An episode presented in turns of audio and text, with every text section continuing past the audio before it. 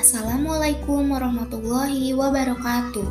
Halo rekan-rekan semuanya, saya harap kalian sehat selalu ya. Perkenalkan, nama saya Mara Rosa Fitriawati dengan NIM 1900765 dari Pendidikan Geografi kelas 5A, Universitas Pendidikan Indonesia. Nah, pada kesempatan kali ini saya akan membahas tentang sistem sosial masyarakat Indonesia. Nah, perlu diketahui bahwa masyarakat Indonesia sangat beragam ya, baik ras, budaya, dan agamanya. Kehidupan masyarakat dapat dikatakan sebagai sistem sosial. Oleh karena itu, di dalam masyarakat terdapat unsur-unsur sistem sosial. Lingkungan sistem sosial itu terdiri dari lingkungan fisik, sistem kepribadian, sistem budaya, dan organisme perilaku. Hal ini disebabkan satuan pembentuk dasar dari sistem sosial adalah peran dan status. Dengan demikian, orang-orang secara individual termasuk dalam sistem sosial.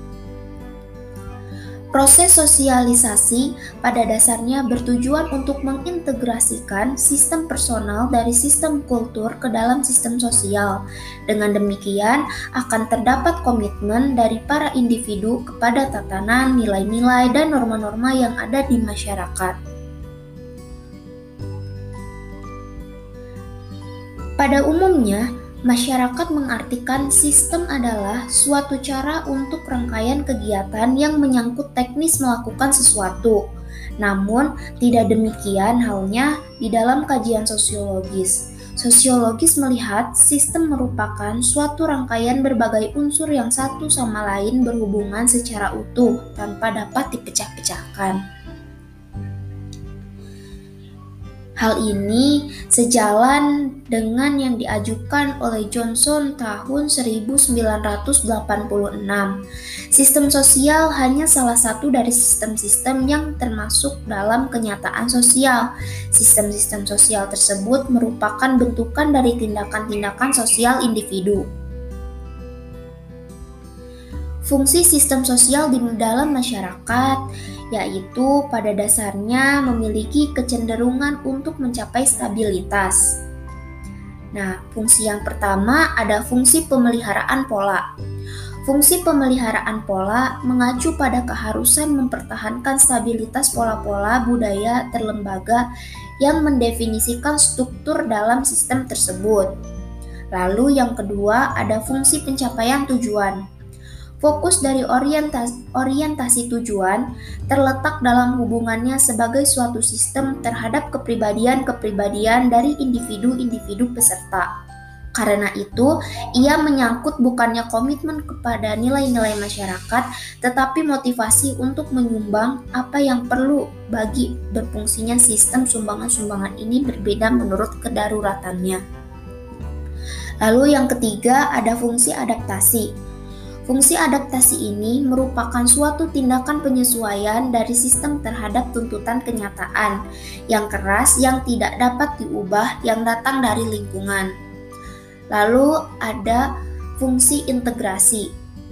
Dari keseluruhan fungsi integrasi adalah fokus dari sifat-sifat dan proses-proses yang paling menonjol.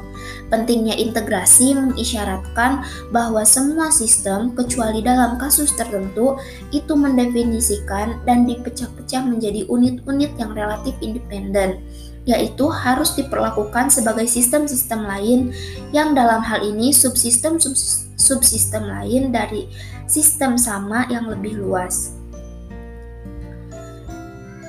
Lalu ada persyaratan fungsional suatu sistem sosial.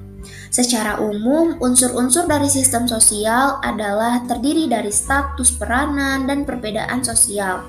Akan tetapi sesungguhnya secara lebih luas, sesungguhnya banyak sekali komponen yang terkandung dalam pengertian sistem sosial itu. Menurut Alvin, tahun 1980 ada 10 unsur yang terkandung dalam sistem sosial, yaitu sebagai berikut, yaitu keyakinan atau pengetahuan. Keyakinan menempatkan unsur sosial yang dianggap sebagai pedoman dalam melakukan penerimaan suatu pengetahuan dalam kehidupan kelompok sosial dalam masyarakat. Yang kedua ada perasaan, yang ketiga ada tujuan, sasaran atau cita-cita, yang keempat ada norma, yang kelima status dan peranan, lalu yang keenam tingkatan atau pangkat, yang ketujuh kekuasaan atau pengaruh, yang kedelapan sanksi, yang kesembilan sarana atau fasilitas, dan yang kesepuluh tekanan ketegangan. Nah, masyarakat sebagai suatu sistem sosial ini pada umumnya pemakaian istilah itu sendiri di dalam kehidupan bermasyarakat merupakan suatu pengertian adanya suatu rangkaian atau saling ketergantungan baik sebagai kegiatan maupun sarana kegiatan. Sebagai contoh, sistem transportasi atau sistem pengajaran.